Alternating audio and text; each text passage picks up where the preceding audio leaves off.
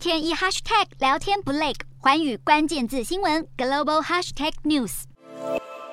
有关日本前首相安倍晋三遭枪击，奈良消防局最新公开了当下急救的完整无线电通讯记录。从通讯记录能看到，安倍在枪击后大约三分钟就处于心肺功能停止状态，而相关人员并没有在第一时间说明中枪的人就是安倍。此外，凶手山上彻也的母亲也首度为儿子的罪行道歉，但是对于宗教信仰统一教并没有做出批判言论。据日媒消息，山上的母亲加入统一教后，陆续变卖了房子和土地，即便在二零零二年宣告破产之后，还是继续向统一教捐款，总额一共超过两千万台币。虽然家属中间一度有把部分捐款收回，但没想到拿回来的钱。又被山上的母亲捐出去。山上彻也向警方供称，他原先是锁定统一教的高层韩鹤子，但因为疫情影响，很难接触到韩鹤子所在的场合。他又认为安倍与教会有所关联，所以才改为攻击安倍，酿成不幸悲剧。